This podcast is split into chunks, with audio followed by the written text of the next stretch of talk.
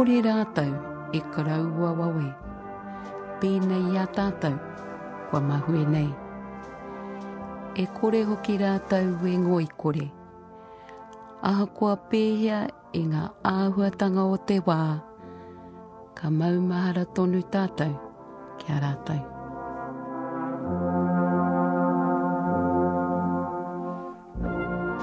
They shall not grow old, as we that are left grow old. Age shall not weary them, nor the years condemn. At the going down of the sun, and in the morning, we will remember them.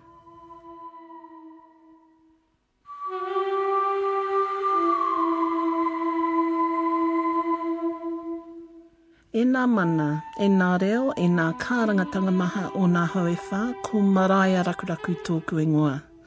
No mai, haere mai, no mai kake mai, tēnā koutou, tēnā koutou, tēnā koutou katoa. Welcome again. You're with Maraia Rakuraku, and this is Te Ahi Ka, Radio New Zealand National's weekly fix of everything kaupapa Māori. This is our Anzac special. Today, the last post sounded out at dawn ceremonies around the country. I was one of thousands gathered at the Wellington Cenotaph. And around about now, Kepa Hipango will be on site at Anzac Cove in Gallipoli, Turkey. He's a young fellow with what is looking like a pretty bright future who wrote an essay about the relevance of World War I on New Zealand identity. And with a number of secondary school students, scored a trip to Turkey for his efforts. I spent time with Kepa and three generations of his whānau recently. That included his maternal grandfather, Hoani Hipango, grand aunt, Hari Benavides, and six-year-old Mere Paia at their whānau homestead, Ormitsi, in Taihape recently. We're sitting around their kitchen table. I learned about the connection between another of their relations, the first Māori fighter pilot, Porokoru Pātapu John Pohe, and American actor, Steve McQueen. Bet you had no idea that a Māori man from Taihape was involved in the Great Escape? Well, stay tuned, you'll hear more. Two Māori have received the Victoria Cross, the highest military honour for anyone serving within the Commonwealth. There's Willie Apiata, everyone's pretty much heard of him. He received it in 2007 for bravery while under fire in Afghanistan in 2004. Moana Nui Akiwa Narimu is the other one, who received the award posthumously for his actions in 1943 during the Second World War. We have archival recordings of the award ceremony and an eyewitness account of the return of the 28th Māori Battalion to Aotearoa in 1946. I'm Mariah Rakraku. This is our Anzac special on Tiahika here on Radio New Zealand National. Kepa Hipango is a Year 13 7th form student at Wanganui Collegiate. He's a deputy head boy and he is one of 21 students who have been awarded an opportunity of a lifetime, really. You're going to Gallipoli, Kepa. Anna. How did that come about? Well, I was approached by one of the teachers at school and he recognised that my strength in academics was in history and English. So he asked me to write something and put forward an essay to Veterans Affairs. So I did that, and yeah, it came as a shock to be selected to go overseas, but it's very humbling, and I'm very privileged. And what that means is that you, as well as 20 other students, are travelling to Anzac Cove to be there on Anzac Day. Yes, that's right. Now, your essay, um, the topic of it was using Gallipoli as a case study to illustrate the impact of World War One on New Zealand society. Now, you know, that's meaty. How did you manage to put down everything you felt about something into what two thousand words? Uh, Anna, uh, it took a lot of research, and I had to chop and change things a lot. But yeah, it's I just drew on the fact that World War One, and particularly Gallipoli, helped our country to develop a national sense of identity, and it was also the catalyst for the unification between Maori and Pākehā at the time, following, I suppose, a century of hostile conflicts and, you know, s- surrounding the Treaty of Waitangi and settling Pākehā and all those issues. So, yeah, Now we're sitting in the lounge of your great grandmother's house, Anna. and as I was walking through the hallway, and there are photos of various men in military uniform. So, am I right to assume that your whānau has had quite a lot of involvement in the military? Ah no, Yes, and that that contributed to well, why I wrote the essay. I was inspired by the fact that my whānau has had strong ties to the military and has contributed in previous wars and conflicts and just to the services itself. So uh, that I thought it'd be a sort of fitting tribute to them to write an essay and submit it to Veterans Affairs and I'm just extremely privileged to have been selected, like I said before, and it's, uh, I suppose, it's dedicated to all those members of my whānau who sort of made sacrifices and contributed, particularly my Uncle Johnny, Uncle Johnny Pohe, and my Uncle Wada, who were both killed in their service.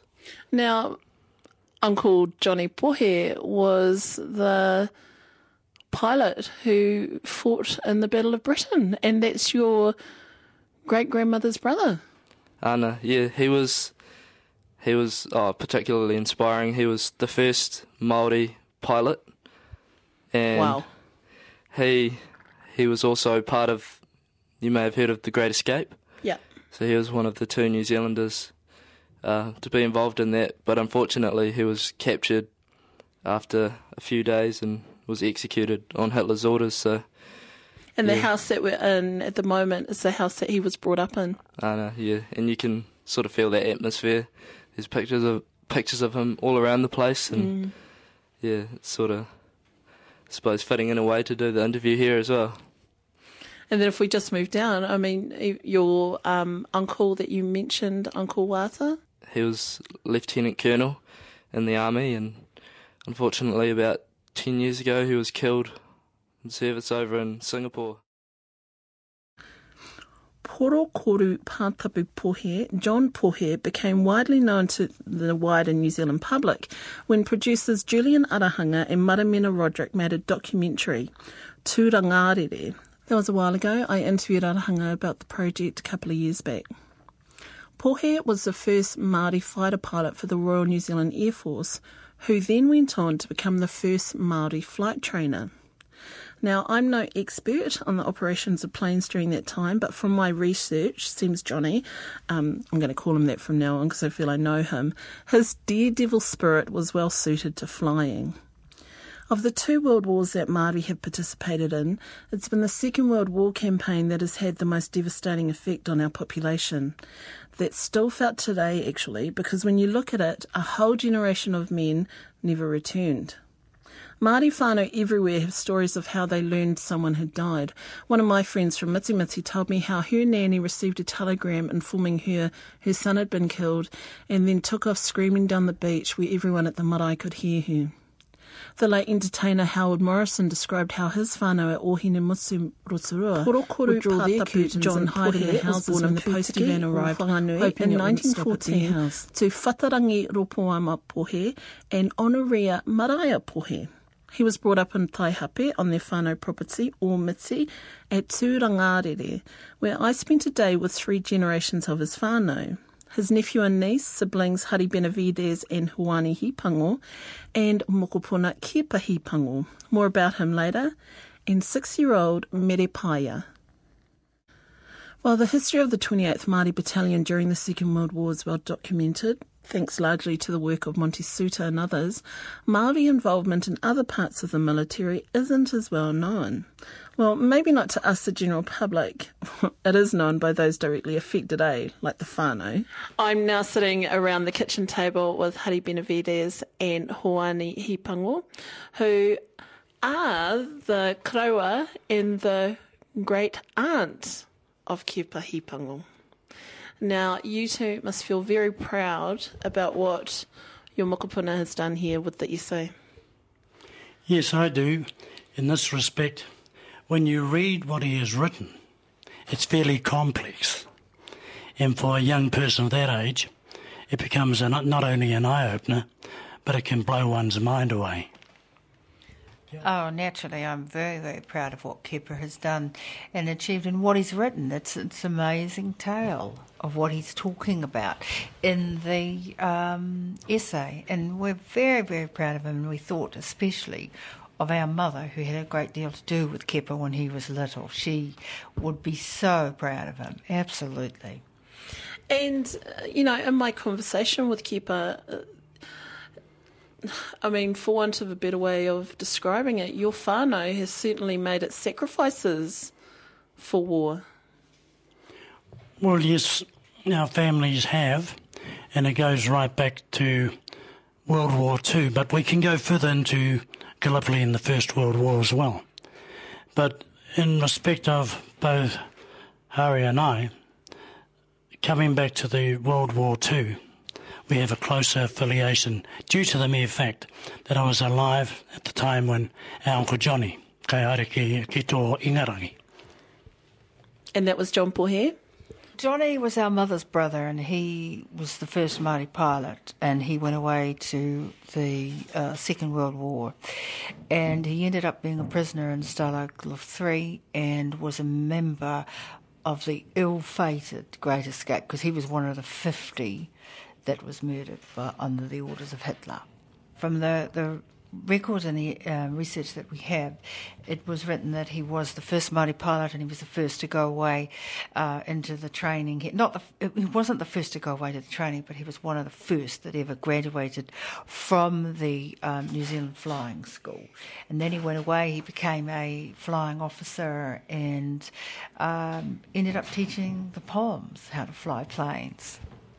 Now, of course, it's not news to you guys about John Pohe, but it was to Old Aotearoa largely until a couple of years ago when a documentary was made about it. Yes, one of the things that perhaps one is always mindful of, following the execution of our uncle, there was quite a traumatic feeling amongst our kuia me. And so it became one of a personal situation, particularly with our whānau. And so it was never publicised, only until such time when the documentary was then thought and considered. And ironically, the one who actually did the documentary was also whānau from Ohakune. Mm. Um, the making, when uh, Sonny approached us to make the documentary. That's Julian Arahanga. Julian Arahanga. When he came and approached us to make the documentary, um, it was uh, an opportunity for us as a family, really, we discovered during the process of the making and the filming, because we had our family members who had the opportunity to be a part of it in playing the roles of our grandmother, our grandfather, our nanny and koro, and the sisters as Johnny's siblings, and those were our nieces. It was an opportunity for us to actually live what they had gone through. We had never actually done that before. And in the filming here in the kitchen, when they did the filming of Nanny and Koro reading the letters from Johnny, and she's sitting in front of the uh, the old stove here, the wood burning stove. Um, when that finished, Mariana, our cousin Mariana, who played the role of Nanny, and I both hugged each other, and we actually cried because we felt that Nanny and them were here and that they were a part of it. And it still makes me, even now, feel quite emotional about it because we didn't fully understand until that day the, The real impact. pain mm. that they had gone through and, and the, the sense of loss. And we understood then what our mothers had gone through. And particularly in the case of our mother, for Hoani and I, our mother always talked about family history. It wasn't a deliberate thing, was it, Hoani? She spoke about it in her everyday life. She talked about things that they did as a matter of process when she was cooking. You know, we knew what they had for breakfast because when she was cooking breakfast, she would say, Well, remember Koro? How Koro liked boiled eggs. He um, had, uh, they would either be boiled or buggered if they weren't exactly, you know, like two minute eggs. so we knew all about these things and about Johnny when she was pressing clothes, that Johnny wouldn't let our grandmother press his clothes because she didn't do it properly. He had to do it himself. They were very fussy and, in a way, I suppose, pedantic. Well, pedantic was one thing, but he was also very immaculate in his dress and appearance. Uh, no doubt he drew a lot of young females toward him.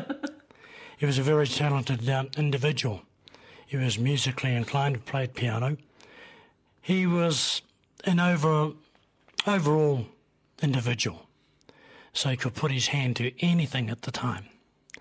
And even when he came back from Te College, he had looked into the future in respect of farming. And uh, with our koro, they never truly met eye to eye because he had obviously looked at the future and how best, when farming was done in those days, how he could improve on it. And and you know, it's the natural parent-child relationship at test. You know, the younger one's telling the older one what to do, and um, he certainly had a lot of girlfriends. I can count on. You know, I'm filling up two hands now. The number of women who have, and, and even their children have come up and said to me, "My mother," and I told them, "Don't tell me, don't." He was like a magnet. Yeah, he certainly was a very, very charming man. There's one story that Mum told me is that he did actually meet one woman that he, uh, you know, decided, and it's in his diary that he wanted to marry her. She was the one. So he brought her home to meet his family and to meet Nanny and Koro. And I said to Mum, what was it like? She said it was awful. And I said to her, why? She said, well, to Dad, she was persona non grata. And to mum, she was very cool, which I found very surprising because our grandmother was a very warm, loving woman, and Oh, nobody would have ever thought that of Nanny. I said, Why did they do that? She said, Goodness me, this was their son. Mm-hmm. Treasure. He was a mm-hmm. taonga. He was, absolutely. And it was a great loss, not only for Māori, but there are Pākehā who told me the same thing. Oh, yes, have said the same thing. He would have been a great leader for Māori and he would have led them. And he said it's such a loss. But, you know, he, he was, um, I don't know if he was ever doomed to come back here, do you? Because Mum said that his goal after the war was to be a test pilot. So he would have yes. had to go back to England to do that. You see, even when he was at uh, Te Aute College and as a top academic, he had his sights set further afield. Right. And so his aspirations were to reach for the sky. Mm. And he reached for that. Oh, absolutely. Absolutely. So how old was he when he was killed? In his late L- 20s. Late 20s. Mm. So, in that short period of his life, he saw a lot, experienced a lot. But more importantly, when the Gestapo had caught them, and as Harry alluded to earlier during this interview, that when they were rounded up and he was shot, and you'll see it in the documentary, he took the blindfold off to face his killers. And so one could perhaps think that whoever is going to shoot me, I'll implant my face into your spirit, to his executors. And that's only a thought uh, that I myself was thinking. Because we had always been brought up to believe that when they shot the escaped prisoners, the orders were given out that they allowed them, and it has been shown on several uh, documentaries and uh, written about that they got the prisoners to get out and go and relieve themselves out of the vehicles that they were travelling in. According to research done for the documentary, um, Johnny and them were given the option of having a blindfold or not. Him and the other four or five that were in, that were executed at the same time, and the other man uh, close to New Zealand, uh, such was Albert Hake. And they chose to take off the blindfold. Now, I didn't know this until they interviewing me for the doco, and that's the one time that I actually lost it and it was it was for them, you know, when Julian asked, How do you think your grandparents would have felt? And I said to him, They would have been extremely proud of him. That's to know that he looked them in the eye. He never backed down. He, it just, you know, amazes me. His great grandmother, Metapaia, poor hair, was a warrior. She was a, a, a in a war party. She travelled in a war party. And so I believe that that whole, I hate to use the term warrior gene, Oh, but genetics. genetics, that, that spirit Inherent. was alive and well in him until the mm. end. So, as the generation that followed, I mean, has that been something that you've carried? Oh, we've always got Well, battles to in fight. our most different, in our individual ways. But at, at the end of the day, it's all about supporting each other as a whānau. And that's most important. Yeah, yeah, I think uh, you know, yeah, we've. When the fight for your lands and what is right, of course, it continues on. Um, but in carrying it on to war or something, oh, All is our tupuna's mana. yeah. Koina te iwi katoa.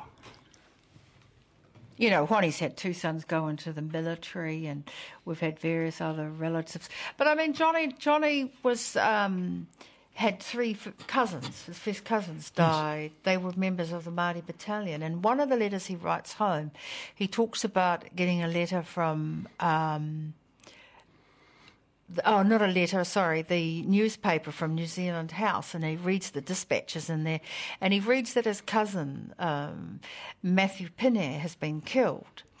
I think it was at Monte Cassino. I, I don't remember where Yes. it was. And, and, you know, he says in the letter, he writes, I sat down in the park, in Hyde Park, and cried like a baby because I felt for Auntie Moari, his mother's sister. This was her son. So our family, and like all Māori families during World War II, were very much, and like all Pākehā families too, were very much affected by the war. And do you carry it on? Mm, I don't know. Now, in Kepa's essay, he wrote that,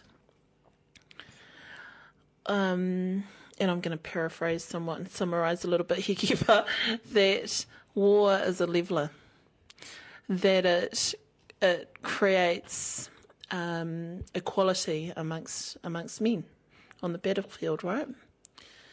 Now, the the memorials here in Taihape, are they full of names of Māori and Pākehā names? Yes, at the school gates, it is everybody from Taihape that was killed in the Second World War, be it Māori or Pākehā. It was a fairly close community, and yet one can understand uh, why, particularly Taihape, and even flying through to our relations up in uh, Ohakune. So it's a fairly close community. And how is Anzac Day marked here? It's that in Taihape they have the usual dawn ceremony, um, and there's no Māori cer- ceremony, but there is a Maori. Well, they, they have a Maori service, And that's when our koron kui, kuia, used to go to attend Anzac service, the Maori service. And that was their time of, you know, thinking back. And so the, they had that close relationship, even with their, our other cousins who served with the 2 8. Now, one thing Hari did mention about Uncle Johnny's cousin, Ma- Matt Penny. Johnny had made a comment, I think, how proud he was of the 2 8 Battalion. And he saw it as his part of his journey and experience during the, during the war to give something back to our people on the ground. And and in his letters when he talks about it, which is the thinking of the time, and I think it's um, you talk about in Kepa's essay it being a great leveler, war is a great leveler on on the battlefield for men that are fighting, and I think that that's absolutely right because. Johnny talks about this is an interesting thing that Johnny talks about, which today would upset a lot of people. But back then, when he writes, he said he's fighting for king and for country, and they all did. They, all all, were. fought mm. for king and for country. And I mean, I don't know if we do that today, but it was, it's an interesting thing, war. I know. Remember that time when they interviewed Nanny and Koro in the Wanganui Chronicle? Yes. And they were furious about that reporter because he had reported them as saying they wanted an eye for an eye and a tooth for a tooth. And that's not No, actually that what they true. meant. No. That wasn't not true. He had twisted it. Done So a bit this of a is spin. after, um, This is Uncle Johnny had died. Uncle Johnny died. This would have been in the early 60s when they wrote that article because it was not long before Nanny died. Well, that reporter misconstrued everything in respect Yes, of it our old people's thinking. And I think it also was seen as an insult to our Uncle Johnny. So that's why I mentioned earlier about the mana of us as a people. You know, uh, talking about Johnny and his him as a person, um, what's uh, Tom Thompson, who was the young gunner in the plane that Johnny was flying when they get shot at and hit. Um, I asked him what happened, and he said, "Well, the." bullets had hit their plane, and anyway, he was up in the back of the plane, and Johnny was flying it, and they went into a nosedive, and I, I said, "My goodness, what was that like?" And he said, "Well, you didn't really have time to think about it, but we were hurtling towards Earth at an alarming rate," and he said, "So I just thought." "Oh, and he said, and then, you know, they dropped so many thousand feet or something. He said, next thing the plane leveled out. And I knew that we were going to be all right because Johnny was flying the plane. And I thought, my God, what an amazing feeling it must have been to be, you know, you, you're screaming down. And that was, and Johnny had done that to put the fires out in the engine. And he got them out and then he levelled the plane off. And then they land in the sea. He lands his plane in the middle of the night in the, in the sea. That's intimate knowledge of your craft, eh? It is. It is. And Tom Thompson, it was it was interesting to hear it from his point of view, like being in there, and because he couldn't get out of the plane because where it had hit him, he was like trapped in there. It, shrapnel had hit him, and it was. You have to have so much faith in the person flying it. But then, you know, oh, a- and did. that for me, I said to him, you know, if only you had been alive, or our grandparents had been alive to hear you say this, they would have just Oh, been so proud of him, you know, just. To, he said, I knew when it leveled, and then the, the plane's hurtling down, and then it levels off, and I know we're going to be fine. Johnny's flying the plane. Well, he was a Canadian. And he he's in the doco, and he actually mm. came out for the screening. Well, he the was the last surviving screening. member of his Yes. crew. Mm-hmm. Mm. So there you go. But he talked about his exploits with the women. Oh, yes, he did. He said he was the life of the party.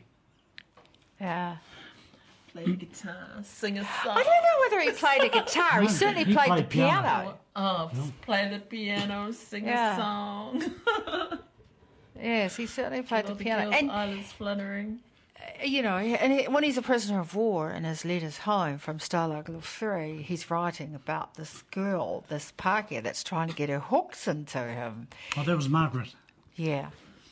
And, um, you know, it's, it's funny, it's interesting. And, and uh, he talks about, yeah, he talks about other little things.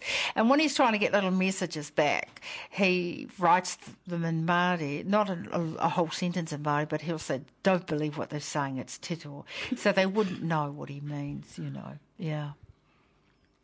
Because I think um, movies have done have done their deed in making us think that there aren't protocols that uh, when you're a prisoner of war, you know, like you are allowed to write letters, you do receive Red Cross parcels, you know, um, and I mean, that was a revelation to me because I thought, yeah, I think this is all based on, I know this is all based on mo- movies. That oh no, they all get locked up and you never hear from them again. But no, there are actual protocols that they follow through. And the interesting thing about being a prisoner of war is that another man who is in Waikanae, um, Bill, he told me that life in a POW camp is like life outside. I said, well, how can that be? You're all prisoners of war.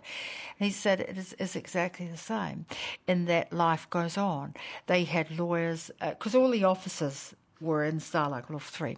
And so they had um, people who were officers uh, that were engineers, lawyers, doctors, oh, the whole nine yards. They were professional people. And they were taught to think. Uh, you know, they had to think. And he said um, life went on in the sense that men would receive letters, their wives were divorcing them. And, you know, how did they cope with that? They were having babies at home, and all of this was just like life, imitated life to a certain degree on the outside. Your life went on, even though you were in a camp. So it's that was a, a, an amazing thing for me that actually people would actually mm. divorce you while you were a POW. Well, see, the, the Red Cross receiving of uh, letters and also passes from the Red Cross was perhaps due to the Geneva Convention. And so th- there was a, another leveler to give them some uh, form of humanity. And back in the. But they did look forward to. Oh, Bill told did. me that they mm. really looked forward to those Red Cross passes because they yeah. didn't have a lot of food. No. no. And the Red Cross parcels, you know, um, they they'd receive them weekly, and uh, the little bit of soap or the little bit of kai would see them through. Mm. And the books, they had a library and stuff like that. He said, yeah, it was amazing. It was amazing what the old guy told me. I just never saw that as in happening. I mean, there were other things he told me about being a prisoner of war and what they did and how they coerced the Germans, the guards and everything else. It was incredible. And how they take off. They'd be able to actually leave the camp and go mm. out partying in the local village. And how they got the stuff. Unbelievable. Mm. So, from just talking with um, you both this afternoon, were you able to piece together a lot of your uncle's life through the diaries, through the letters? For me personally, what I was, I had always been able to piece together his personal life up to the point of his leaving New Zealand because mum talked about it as the children growing up. I mean, he grew up in this house here. He shared a bedroom with both his grandfathers, his um, Ropoa Mapuhe spoke Māori, so you know, Mum said he was a very quiet and gentle man, and so was George Graham, our grandmother's father. But George Graham taught him how to play canasta and and uh, 500 and stuff, and so he would play cards with him and gamble with him. And um, Mum said you would hear them arguing at night, you know, this grandfather and grandson. And so, and the funny thing is that when Johnny writes back home, he's on the ship going to war, and in Canada and in England and stuff, he's running poker games. so he must have learnt that from his grandfather. Well, Koro was a great um, gambler. Cards, racehorses, you name it. But Did he have time to teach him though? You know, you know when you're a parent, you're too busy being a parent. Whereas when you're a grandparent, you've got time to do things. Well, Just whether- leading your mokopuna. Teaching them skills, life skills. Well, that's what it was all about, life skills, and that's why they survived in the manner in which they did when they became um, prisoners, prisoners of war. And it's no different now, even like as you both alluded to about in Kepa's writings about a leveller. It's no different to the Vietnam veterans, to what they ex- experienced. So they relied upon each other as a whānau. And you're a Vietnam No, no.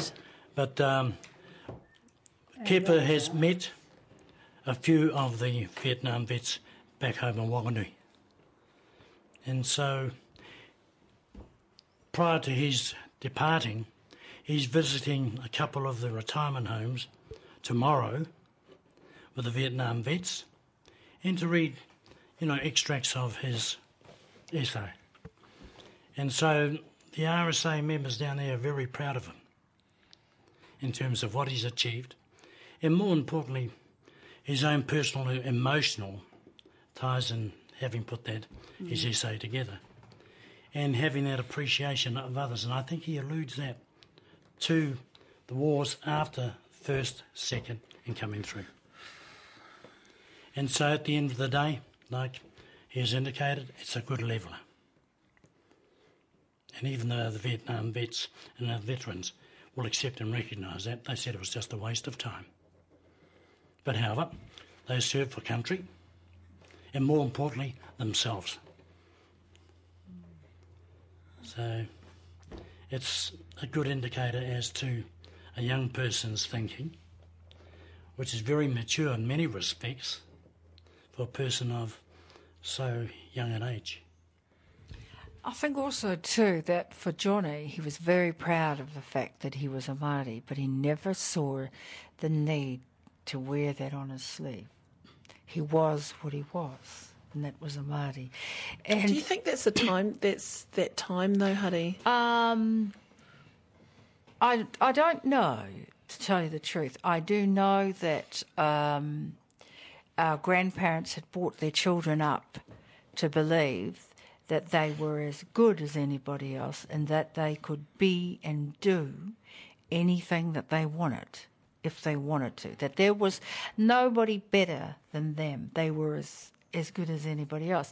And in fact, education was a, a major in their lives. Nanny and Koro believed in education for their children and they absolutely pushed it. And these kids were all taught, although Koro may have disagreed with the um, various religions that had come out and settled in New Zealand and you know, like he said, were preaching with the Bible and stealing our land with the other, he still saw that as an opportunity to educate his children. and so he took full advantage of it.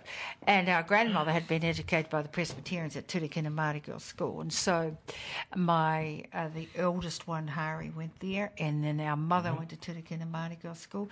And in fact, Nanny was the school dux of Turakina in 1908. And then Johnny went to Te so he wasn't averse to using it to, to you know, get what he needed for his children. And, um, you know, they, they all certainly had a good education, no doubt about it. And, and you know, they learnt, uh, they had piano lessons, they learnt classical piano, classical music. Harry played the violin, Mum um, and Johnny and played the piano, so they were all well rounded and well schooled. And here we have it, the essay referred to in that kōrero that got Kiepa Hipango to the 2010 Anzac commemorations at Gallipoli. The whānau indulged me and took turns reading it. Here's Hoani, Merepaya, Kiepa, Hari and Raul. E kore rātou, e koro heketia, pēnei ia tātou, kua mahue nei. They shall not grow old as we that left grow old. Stop for a moment. Glance around. Absorb your surroundings. Watch as that stereotypical Kiwi bloke swaggers confidently past and smile at the way his- wife keeps him in check. Listen closely for that rising intonation at the end of a sentence and that casual kia ora, a greeting, a colloquialism, spoken now with acceptance, shared with acceptance more than an, shared with acceptance more than it has ever been. Perhaps, sig- perhaps signalling a transformation, an era of acceptance and embracement assimilated into New Zealand culture, like that of the Māori soldier bearing arms for the first time in a world war alongside their New Zealand comrades at Gallipoli. Aotearoa New Zealand, take a deep breath of that fresh, clean air that envelops you, the air that is shared by a common, unified people, New Zealanders. Prior to the First World War, New Zealand was merely a country, a self governing political entity strongly under the sword, pen, and might of the British Crown. During this time, hostilities from significant racial conflicts were occurring, and this was effectively cementing a divide between Māori and Pākehā. At the turn of the century, beneath the facade of a country full of opportunity, there are apparent social problems simmering. It would take a significant upheaval and battle to bring these tensions into a different perspective. Consequently, New Zealand's involvement in the First World War, and particularly the Gallipoli campaign, was the catalyst required to remedy the situation, not only overseas on the battlefields, but at home where people were struggling to establish a sense of identity. I shall not weary them, nor the years condemn. When Great Britain declared its intent for war, New Zealand, as a colonised country, followed its mother nation, heartedly and wholly aligning with Mother England, and gave her service of loyal duty and citizen in war. April 25th, 1915. Today, this date, synonymous with Australia, is recognised as Anzac Day. April 25th marks and heralds in sadness the anniversary of the day in which members of the Australia New Zealand Army Corps stormed the beaches at Gallipoli Peninsula, impassioned with fervour and fear, and blindly under the controversial British orders to attack and weaken the tactical stance of Austro Hungary, Turkey, and Germany in the war. They went with songs to the battle.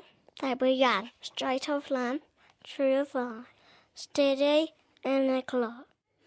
The first commemorative ceremony was held in 1916 to remember the 2,721 fallen New Zealand soldiers from the Gallipoli campaign. Today, the purpose of this day is to honour still the Gallipoli campaign and herald our soldiers whilst also combining the spirit of feeling and commemoration or with all those other returned servicemen and women who have fought for their country. Fallen or survivor of the Great War or any and all other wars that have followed. Anzac Day is the day that we as a nation, young and old, ailing and robust, stand tall as a nation, remembering and honouring those New Zealanders who have lived, fought, and died in the Great War and all other wars thereafter. The Gallipoli campaign can be considered a failed one with regard to its military purpose in the war. Given hindsight, this failure was evident from the beginning of the campaign, where a navigational error caused the Anzac troops to beach in an area of overhanging cliffs. This not only rendered our troops vulnerable to offence, but gave their opposition a significant defensive advantage. As such, the Allied troops who landed at Gallipoli suffered serious casualties over the eight month operation. In particular, 2,721 New Zealanders died, nearly a quarter of all the New Zealanders who served at Gallipoli itself.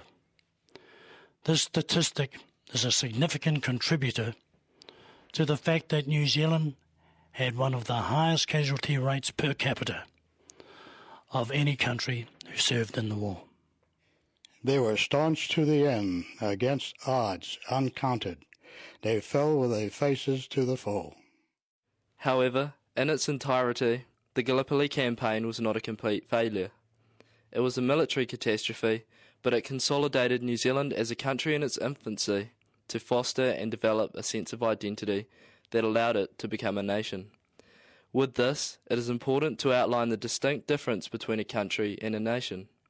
A country in its definition has no real depth. It is the mere geographic area of occupation. A nation, by definition, however, is much more meaningful. A nation is a community, a group of people who share a common culture, language, and history. The 19th century brought about a lot of domestic conflict between the indigenous Māori and settling Pākehā. With this idea, the historical New Zealand wars that occurred from 1843 onwards spring to mind. It is commonly suggested that the main causes of these wars involved colonial settlement of the British, land disputes and issues to do with the Treaty of Waitangi and contest of sovereignty. In its brevity, one historian argues that New Zealand was no longer to be a place belonging to Māori, with space reserved for Pākehā. New Zealand was to be a place for Pākehā, and room now had to be found for Māori. This was contrary to what Māori had thought the treaty was all about, and they said so. Following these conflicts, it is reasonable to assume that the general relationship between Māori and Pākehā remained relatively hostile, and at this stage, the country of New Zealand did not have a situation whereby its inhabitants shared a common culture, language, or positive history. As unfortunate as it was, it took an event like the First World War to establish a sense of unity between the Māori and Pākehā. The First World War saw the first instance, other than the Boer War, where New Zealand could contribute on a scale. And it took more than 100,000 independent New Zealand soldiers overseas. It is appropriate to refer to the soldiers as independent because the, for the first time, Māori soldiers were able to serve in a major conflict with the Pākehā in the army. This is significant because at one stage it was British policy that an army was prohibited from having native soldiers. Some Māori chose not to support the British Crown in the war effort because of the wrongdoings they felt had been bestowed upon them and their communities in the previous century. However, one thing is certain. The incorporation of Māori into the New Zealand Army deputation for the First World War was effectively the first step to establishing unity between the two competing races of New Zealand. The fact that these Māori and Pākehā under the delegation of the Anzac were so far away from home made them very aware of not only who they were, but from where they derived. There was a realization that they shared a common purpose, and the division that had previously occurred back home was dispelled on the battlefield. One Māori soldier, Te Rangi Hiroa, who served at Gallipoli, recorded in his diary that the valour portrayed by the Māori at Gallipoli earned them, Māori, the respect and admiration of the British troops. This union, formed on the basis of a common derivation and purpose, was also recognised and acknowledged by men from other nations. On the battlefield, the colour of someone's skin is irrelevant. It is the uniform that distinguishes the comrade from the enemy. The uniform donned by all New Zealand soldiers fighting in the war, be they Māori or Pākehā, distinguished them as New Zealanders full stop. Furthermore, the New Zealanders' uniform bore an insignia portraying a Kiwi, which was not only a representation of the soldiers' origination, but a symbol that differentiated them from their foreign companions. The symbol was predictably recognised by their comrades and was essentially where the term Kiwis for soldiers and eventually people of New Zealand originated. No longer was it externally recognised that the Pākehā and Māori fought at Gallipoli as separate entities. It was the Kiwis who fought together, and as one, they fought valiantly. At the going down of the sun and in the morning. An identity forged amidst the heat of battle, it became a lasting legacy of the Gallipoli campaign. Additionally, the tragedy of it all laid a foundation of a more united New Zealand than ever before. Brothers in arms, all other differences aside, went on the battlefield as Kiwi soldiers. Before this all happened, there was some sense of nationalism and identity present in New Zealand, though dormant and undeveloped. In spite of our geographical isolation, World War One caused suffering on such a large scale that many, if not all New Zealanders were affected, be they on the front line or alternatively the home front. The war did many things for the New Zealand identity and ultimately its society. It inspired New Zealanders alike to search within themselves for an individuality that separated them from the rest of the world. And it encouraged New Zealanders to realise that in spite of their small population and geographical isolation, they were able to impact the rest of the world. The Kiwis at Gallipoli were the epitome of the latter. It was the New Zealand troops, a minority, who successfully captured Chunuk Bair, only to see it recaptured by the Turkish after a series of British mistakes. Incidents like this, combined with the tragic defeat at Gallipoli, led New Zealanders to appreciate the fact that their sovereign country was fallible and subsequent to the war. Incidents like this, combined with the tragic defeat at Gallipoli, led New Zealanders to appreciate the fact that their sovereign country was fallible and subsequent to the war. New Zealanders admired the British less, based on their own achievements in comparison. Henceforth, where do we stand? The Kiwis of the 21st century. We are the legacy of the Anzac. Gallipoli and the First World War in general were turning points in the history of our nation. Gallipoli was essentially the catalyst for the transformation of the country of New Zealand. However, the contributions of those who fought in subsequent wars cannot be overlooked, because although the First World War was a turning point, the wars following built on the change and eventually developed New Zealand into the autonomous and respectable nation it is now. And it is truly a nation when a people of diverse backgrounds share an experience of such adverse proportion and impact that they put their differences aside to converge for that greater common purpose and good in nationhood. Today, the New Zealand society is ever changing and continues to evolve. We abide peacefully, not as a bicultural country of the past, but as a multicultural nation of the future. As devastating as it is, it took an event like Gallipoli and the deaths of thousands of our people for those at home to build in all senses of the word and eventually bring our society in New Zealand to what it is today. This is aptly illustrated in the words of the author Arthur Golden. Adversity is like a strong wind. It tears away from us all but the things that cannot be torn, so that we see ourselves as we really are. It is our duty now to honour the sacrifices made by not only those who fought and died in the Gallipoli campaign, but those who contributed to subsequent conflicts. It is also our duty to carry the Anzac spirit to the next generation, so that the sacrifice of those who fought is not forgotten. This is our duty because although, as a generation distant from these time periods of warfare, we may not realise the significance of these sacrifices, the evidence is all around us. That Kiwi bloke strutting past at the discretion of his missus, that rising intonation and casual kia ora, and finally, that fresh New Zealand air that we as one true nation share. Ka maumahara tonu tātou ki a rātou. We will remember them. Ngā mihi tino mahana ki te whānau a John Pohe Ngā mihi. There are photos of the whānau at radionz.co.nz forward slash Te and a photo of John Pohe himself. In the essay, Kepa wrote how he felt the First World War had Māori and Pākehā standing side by side together as one for the first time. But let's not forget there were many iwi who refused to enter the First World War despite the efforts of Apirana Ngata through the Pioneer Battalion. This was largely due to the fact Māori were a generation ago fighting against the Crown in various land wars raging through the country. Tainui iwi, for instance, Te Puea Herangi encouraged her people not to go to the First World War and again in the Second World War as long as land grievances were going on. And one of their allies, Tuhoe, as well, discouraged their people from entering the First World War. By the time the Second World War rolled around, it was a different story, as the many Māori names on war memorials around the country can attest. Ngāti Porou, Moana Nui a Kiwa has a number of education scholarships named in his honour, which is how I learned about him when I wrote an essay when I was 17 years old. He is also the first Māori soldier awarded the Victoria Cross posthumously after the Second World War for his efforts in 1943 in the battlefield.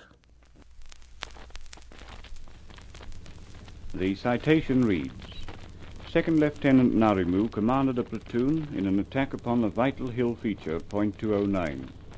He was given the task of attacking and capturing an under feature, forward of point 209 itself, and held in considerable strength by the enemy. He led his men with great dash and determination straight up the face of the hill, undeterred by the intense mortar and machine gun fire which was causing considerable casualties. Displaying courage and leadership of the highest order, he was himself first on the hill crest, personally annihilating in the process at least two enemy posts. In the face of such a determined attack, the remainder of the enemy fled, but further advance was impossible as the reverse slope was swept by machine gun fire from point 209 itself. Under cover of a most intense mortar barrage, the enemy counterattacked in an attempt to regain their dug-in positions. Second Lieutenant Ngarimu ordered his men to stand up and engage the enemy man for man. This they did with such good effect that the attackers were mown down, Second Lieutenant Ngarimu personally killing several. During this encounter he was twice wounded, once by rifle fire in the shoulder and later by shrapnel in the leg and though urged by both his company commander and battalion commander to go out of the line, he refused to do so, saying that he should stay a little while with his men. Darkness found this officer and his depleted platoon lying on the rocky face of the forward slope of the hill feature, with the enemy in a similar position on the reverse slope about 20 yards distant.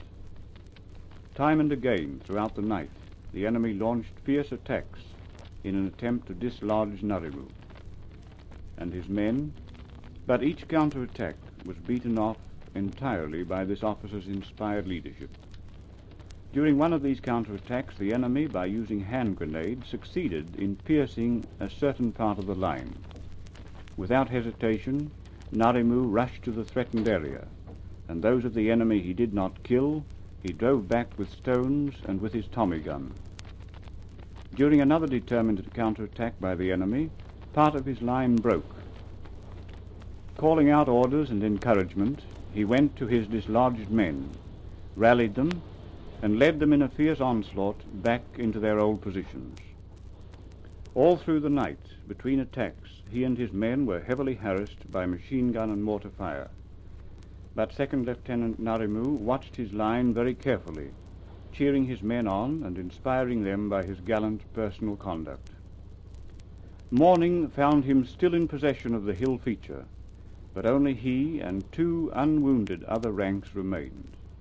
Reinforcements were sent up to him. In the morning, the enemy again counterattacked, and it was during this attack that Second Lieutenant Ngarimu died. He was killed on his feet defiantly facing the enemy with his Tommy gun at his hip. And as he fell, he came to rest almost on top of those enemy who had fallen to his gun just before he fell to theirs. The hill feature that this officer had so gallantly defended was strewn with enemy dead and was a bold witness of his great courage and fortitude.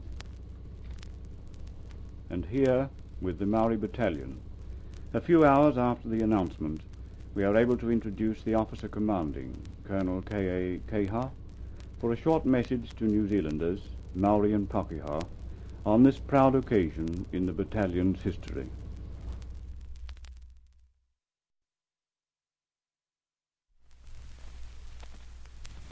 By the grace of God, it is my most honoured privilege to speak for the late Second Lieutenant Moana Nui Akiwa Ngarimu whose epic and heroic action has been graciously acknowledged by His Majesty the King in the bestowal of the Victoria Cross.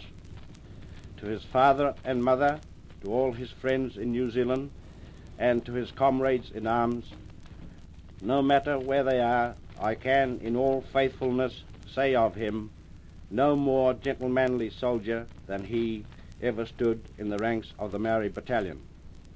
He rose through the ranks and won recognition through the sterling qualities of his own commendable good nature. For 18 months he served as a private and fought in Greece and Crete, but his outstanding conduct and devotion to duty brought him his just promotion.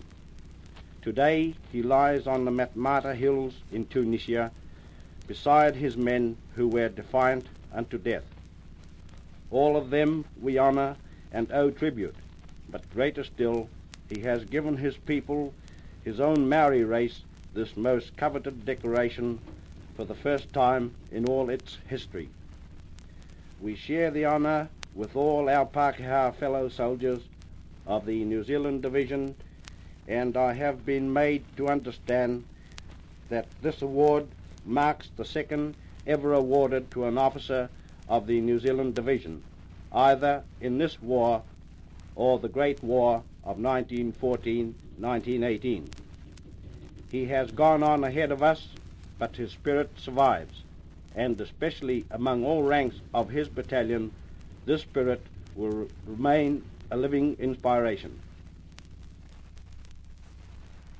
That was Colonel Keiha, commanding the battalion, and now the VC's former company commander, Captain P. Awatere, addresses especially the Maori people. The fearless courage of Moana Ngarimu, of the Aitanga-a-Mate people, sub-tribe of Ngāti Porou, has earned for himself the personal honor of the highest military award, and bestowed upon the whole Maori people the distinction of the first Victoria Cross to a member of their battalion. The news is received here by the Maori Battalion, where I speak to you, with profound respect towards the memory of Ngarimu, who died in the action on point 209 in the Tebaga Gap. The whole fighting there called for extreme resolution in one of the bitterest engagements the New Zealanders have experienced. This infantry attack on the height dominating the Hamma Plain prepared the way for the combined breakthrough of armour and infantry under General Freyberg, which broke the Mareth position. The Maori Battalion's part in the initial assault is now specially marked by the singular bravery of this young soldier. Lieutenant Ngarimu fought in Greece and Crete, and there, as a private, showed something of the rare qualities of leadership which later inspired his conduct when he was commissioned in Africa. In one incident of the Greece-Crete campaign, his platoon commander and NCOs all became casualties. Immediately he assumed command, and though wounded three times, continued undaunted in the resolute manner which marked the gallant action at Tebaga. This characteristic of purposeful determination was predominant in the superb conduct of Moana Ngarimu, quoted in the citation, which is one of the finest narratives of action and courage yet recorded.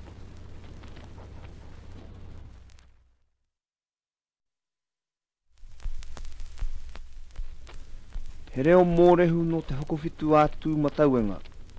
E ngā hapū, ngā iwi, ngā mana, ngā reo, ngā taumata kōrero Aotearoa, te waipounamu, whare kauri, tēnā koutou.